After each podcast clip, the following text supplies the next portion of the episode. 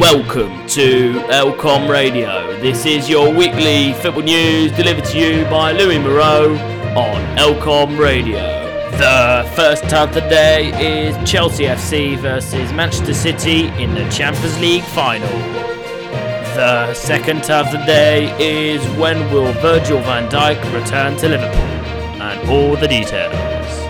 The third tie of the day is Edinson Cavani making an impact at Manchester United. To kick us off today, we have the Champions League final, the biggest final in football. Yes, this season will be Manchester City versus Chelsea Football Club, which are two Premier League teams, which the last time that that happened was in 2019, which was Liverpool versus Tottenham. And sadly for Tottenham, Liverpool came out on top on that one. But we're here to talk about Chelsea versus Manchester City. How did Chelsea get there? Well, Chelsea won against Real Madrid 3 1 on aggregate, and Manchester City won against PSG 4 1 on aggregate. Those stats clearly tell us that they didn't win by luck. It wasn't a tight game, it was a firm win, and these two teams need to be in this final because they are the best teams in Europe at the moment. But who are the two magic men behind those teams? Well, at Chelsea, it's Tuchel, who was the old PSG manager. He's never won himself a Champions League, which would be a new one for him. However, Pep Guardiola, he was one of the greatest managers and still is one of the greatest managers in history. He's been to Barcelona, Bayern Munich, and now he's at Manchester City. He's only won one Champions League at Barcelona Football Club. But this would be the first ever Champions League for Manchester City. However, Chelsea have won the Champions League in 2012, which was nine years ago, which would make a huge difference in their history to put them up there in the top clubs with the most Champions Leagues in the Premier League. But this doesn't tell anything about what's going to happen on the night.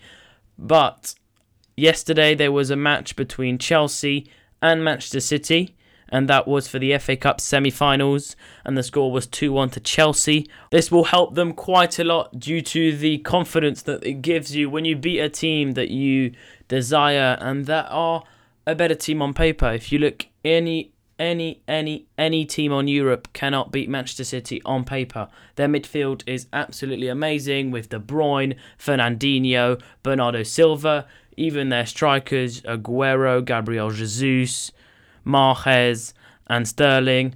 At the back, we don't even talk about it. It's one of the best, best defenses. Kyle Walker, Stone, Ruben Dias, Laporte. I can go on. The list is long. They have a great squad. So I think that Chelsea have got this boost of confidence that they needed, and that I think that towards the players and towards the management of Chelsea and even Tuchel, Tuchel needs this confidence. And in his last interview after the match, he had a smile on his face. You couldn't take it away from him. And I can't blame him. We will now be moving on to our second day, and that is Virgil van Dijk returning to Liverpool. Liverpool desperately need their centre back. He was a great centre back, one of the best in the world last year, or maybe even the best last year. He did a great impact. He he was a wall at the back. He he caused trouble to any attacker. He's tall, he's strong, he's technical. He's an amazing centre back. Sadly, on the 17th of October 2020, Liverpool played Everton Football Club and they ended up on a score of 2 2. But that's not the important thing. The important thing is that Virgil van Dijk did get injured in that match deeply. He got an ACL but that tackle was made by their goalkeeper, Jordan Pickford, who did a terrible tackle and has his mate and his great friend, his great midfielder that protects him all the time. Gini Wijnaldum said it was a stupid tackle after the game, and I don't blame him because after his great seasons and his great work, it must be frustrating to see that good of a player get absolutely nailed down from a stupid tackle. Will he be able to play for the Euros? Yes, that's a great question, but we don't know that. Klopp had advised him not to play, but he says the Netherlands team can hope that he can play, and he hopes that he can play because they will train him for the next season if he can play for Netherlands. ACLs and ligaments injury are very, very long. He's doing rehab right now, he's doing everything he can. He's trying to get better and better and come back stronger. But will he be the same? Virgil van Dijk, he's a strong man, but an injury like that could really hurt his performance and his performances that he's been doing in the last few years.